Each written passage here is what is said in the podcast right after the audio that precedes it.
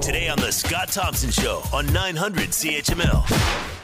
The Cars, who uh, I believe were inducted into the Rock and Roll Hall of Fame last year, uh, lead singer Ric Ocasek has been found dead in New York City. He was seventy-five years of age.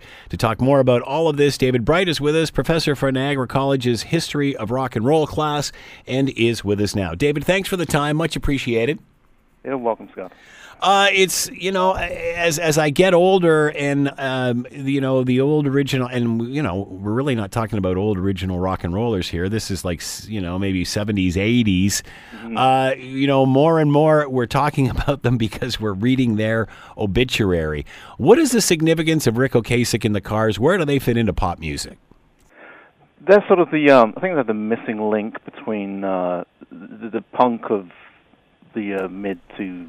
well, not the mid-seventies, I guess, and um, the video age sort of pop music of the nineteen eighties. They they bridged from, you know, the late seventies into the early eighties, and uh, I always sort of put them together with bands like, say, Cheap Trick and maybe maybe less fairly The Knack, but uh, they had the perfect pop sensibility, but there was a, an edge to them, especially with um, Ocasek's lyrics now and again. There's a darkness which... you know, the hum-along songs sometimes hit, I think. Um, I just think they were a perfect sort of power pop band for the time. And um, and music very much going through a transition at that point. Um, as you said, late seventies, uh, there was the punk movement, which sort of rebelled the disco era. Uh, kind of, uh, uh, of of styling and music and such. And, and New Wave sort of bridged the gap between mm. punk and mainstream, didn't it? Yeah, I, I think, you know, in hindsight, and it's now, what, forty years now, I mean, after the, the Sex Pistols had gone and the Ramones had failed to, you know, be a chart success and the Clash were doing their thing, there was this gap, and it was almost as if the bands that were coming through then were free to experiment and, you know, take anything from the past that they wanted. Um, you know, the equivalents in England at the time would have been someone like, say, Elvis Costello and Joe Jackson, yeah, yeah. Um, which weren't limited by the rules. I mean, they, they started off with two-and-a-half-minute punchy songs, but mm. very quickly they... Almost a, almost a flashback to the old days of rock and roll. There was a lot of... I mean, I was reading some of the um, quick... Uh, earlier obits today on Ric Ocasek, and the link was always with Buddy Holly. Even just, you know, the hmm. his ear for a good tune and his ability just to capture um, sort of teenage angst. Even though when they um, broke through, he was in his I think he was in into his thirties maybe. Yeah, he was uh, a little older than uh, the band was a little older than the than their peers of the time, weren't they? Yeah, it, it's strange because you didn't get. I don't remember it being that way, but looking no. back now, I mean, they were ten, fifteen years older than a lot of their fans, and, and um, but just like Chuck Berry managed to capture the essence of teenagehood in the nineteen fifties, even though he was in his thirties, I think the Cars, um, again, someone like Jonathan Richmond, I, I put Richmond I put up there with, with them as well, that they just had a, a an ear for what American kids were going through in the late seventies.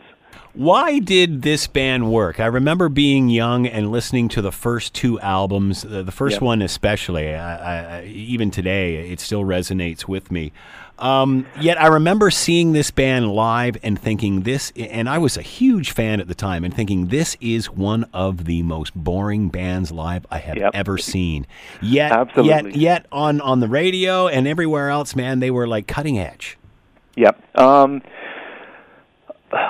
They they learned their craft. I think number one thing that Ben Orr and uh, Ric Ocasek, you know, had been together for half a dozen years or so before the Cars got going, and they'd learned their songwriting craft the hard way.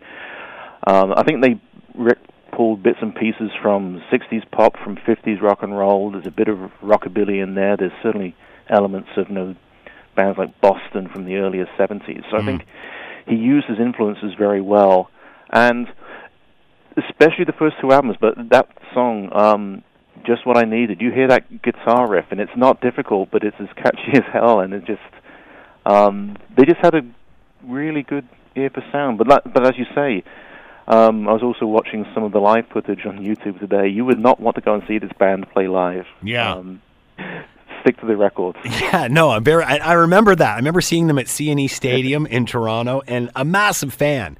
and yeah. and just thinking, my goodness, this is and, and but you know, that was Ric Ocasek. He was a very stoic guy. He just kind of yeah. stood there and, and did what he had to do. Um, well, I think no, the, the sunglasses thing was a, was also a sign of that. He didn't like, you know, to have people staring at him. Yeah, like he wasn't what we would have considered a front man for a band. Like he wasn't like a David Lee Roth, that's for sure, for sure. No, not at all. Um, I, I was reading a quote from him today that uh, he said the idea was that the bass player, Ben Orr, would be the lead singer and yeah. Rick would be the handsome one by the side, but that quickly wasn't the case. So. Why do you think the music still resonates? Just because anything that was popular way back when is going to resonate twenty years, forty years later? I mean, I mean, you know, could we say the same thing, say, for example, Drake, twenty, thirty years now, it'll still be resonating? Um, I, I noticed you giggled then, but, you know, no, I, I, I got through it. I got through it as a middle-aged man without giggling. But yeah. no, I mean, is that, is it, did you just inherit this kind of success if you have that success early on? I don't know. It's, it's a, I ask the classes sometimes. It's not it's not the best stuff always that gets remembered. Boy, isn't that true? Um, but I think with the Cars, I think I think at the time, um, certainly I was sort of dismissing them as a lightweight pop band with some good tunes. But um, they had a good half a dozen hits which have stood the test of time. Which um, I think a good song is a good song, basically. And I think they were lucky in that um, I think the first album was really well produced. I think they had the guy from Queen came in to do yeah, it. Yeah. And so, unlike some of the other new wave um, albums or bands from that time, the late seventies, just the sound and the quality of the first couple of albums has stood up over time. And they were one of those bands that you always recognized them. They had a very distinct sound. Yeah, that's again, which is why I put them, I think, with Cheap Trick. You, you don't need to hear too many bars of music to realize which band it is, and um, which is not, which again, is, this is not an easy thing to do when basically you're using the same bass guitar, drums, keyboards setup as every other band at the time. Uh, how will we view today's music twenty, thirty, forty years from now? You know, you talked about the basic drums, uh, bass, electric guitar, yeah. maybe some keyboards. That's all changed. Um, I, I think about fifteen years ago, uh, things changed dramatically, and um, it, it's kind of tough to explain, but I, I got a sense that in the fifties and sixties and seventies and eighties, uh, people were living at a time, and they knew there was old music. And so they'd have to go back and sort of rediscover it. But they knew um, their music as they were growing up, say from seventy-five to eighty. And they, there was a sense of development even as the music was happening. I think now, because um, you can stream every single piece of music ever created without having a sense maybe of the chronological development of that mm. music. You know, that you're listening to uh, Drake on the one minute, you're listening to Um, Miles Davis the next, and your brain doesn't realize that maybe there's forty years between the two of them. Um, so, so, so in other words, we hear th- it's, it's going to be sorry. We hear the music, we don't necessarily know of its inception or its history. Yeah, it's, it's like a smorgasbord. You know, yeah, everything's yeah. everywhere, and it's all up for grabs at the same time. Um, again, it, with the Clash, we, we, we do this thing where we look at the sixties, say, and if you listen. Um, pick an obvious thing. You pick the Beatles from nineteen sixty-three, then the Beatles from nineteen sixty-nine. Mm-hmm. It, it's night and day, but that's the same people in just six years.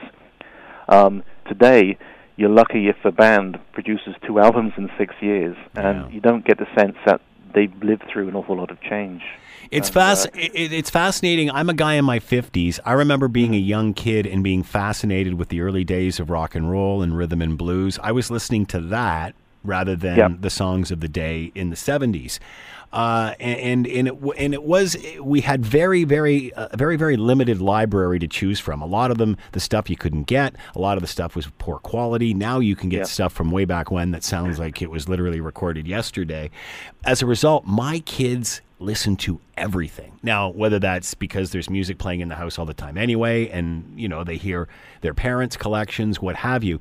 But it's amazing the knowledge and and and uh, and the breadth of of of of music they have to consume. Will it still be like that twenty, thirty, forty years ago or from now? Where, will their kids be sampling all of that the same?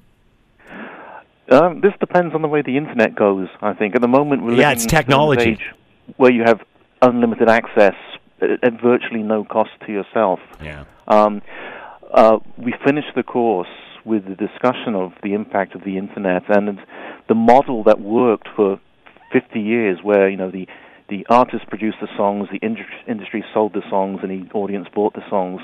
That's the model that broke down about fifteen years ago, and you know, you're hearing stories now of even mainstream artists are, you know, that they're having hit singles and being streamed, you know, fifty thousand times, and then they get a check for seven dollars. Yeah. Um, uh, you know, Iggy Pop apparently now can't make money playing music, so he's become a pitchman for an insurance company or something. Mm. And it, I, th- I think, and there's no sign that the industry has really come up with a, an answer to this. So thirty years down the road, um, Uh, it's tough to say. I, I think either things will be sorted out, or they'll be just, you know, artificial intelligence producing yeah, really. on a regular basis, and that's that'll be bad. David Bright has been with us, professor for Niagara College's History of Rock and Roll class. Uh, the Cars lead singer Ric Ocasek uh, passing away over the weekend in New York City at age seventy-five. David, thanks for the time and insight. Much appreciated. Thanks for talking to me, Scott. The Scott Thompson Show, weekdays from noon to three on nine hundred C H M L.